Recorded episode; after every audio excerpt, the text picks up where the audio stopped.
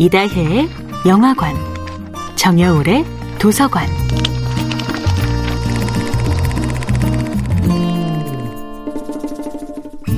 안녕하세요. 여러분과 아름답고 풍요로운 책 이야기를 나누고 있는 작가 정여울입니다.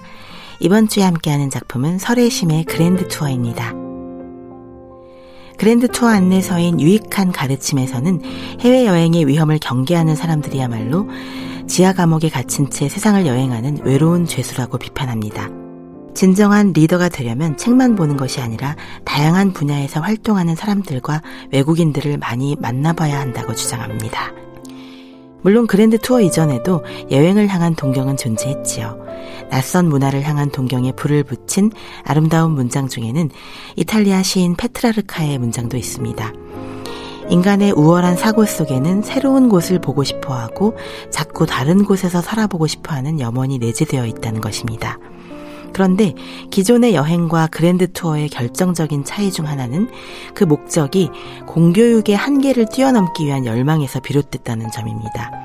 17세기 말에서 18세기 초 옥스퍼드나 케임브리지 대학의 위상은 한없이 추락하고 있었습니다. 대학의 인기가 시들해진 가장 큰 이유는 진부한 교과 과정이었습니다. 대학 교수로도 활동했지만 그랜드 투어의 동행교사 생활도 경험해본 애덤 스미스는 당시의 대학 교육을 날카롭게 비판합니다.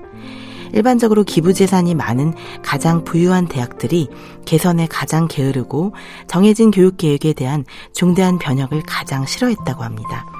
프랑켄슈타인을 쓴 메리 셸리의 어머니였던 메리 울스턴 크래프트는 사교육을 비판하기도 했습니다. 가정교사로부터 교육을 받는 경우 하인들 위에 군림하는 법을 먼저 배우게 되고 신사의 예의범절에 집착하는 어머니들 탓에 허영심이 가득하게 된다고 합니다. 이렇게 공교육으로도 사교육으로도 만족할 수 없었던 학부모들의 열망을 충족시켜줄 만한 제3의 대안이 바로 그랜드 투어였습니다. 18세기 유럽에서는 그야말로 인문학 열풍이 불었지요. 브뤼셀, 마드리드, 베네치아, 런던 등 유럽 곳곳에서 역사와 철학과 시, 인문학을 가르치는 아카데미가 붐을 일었지요.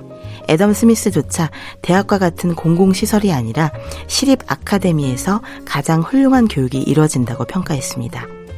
그랜드 투어의 가장 인기 있는 여행지는 바로 고대 그리스 로마의 유산이 남아있는 곳들이었습니다. 즉 여행을 교육과 연결한 휴머니스트들이 이상향으로 꼽았던 로마가 최고의 목적지였습니다. 정여울의 도서관이었습니다.